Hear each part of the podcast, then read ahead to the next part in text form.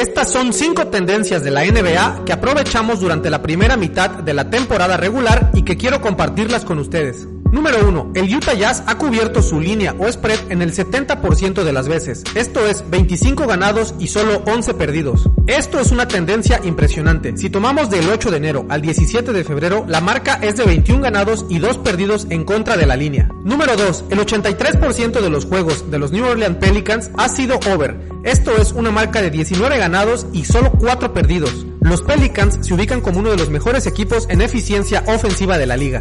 Número 3. Hay una tendencia muy clara en los segundos juegos entre dos equipos hacia el under. El under se ha dado en el 71% de las veces en el segundo juego. Esto es una marca de 12 ganados y solo 5 perdidos. Número 4. Los Knicks de Nueva York han cubierto su línea o su spread en la primera mitad en el 72% de las veces.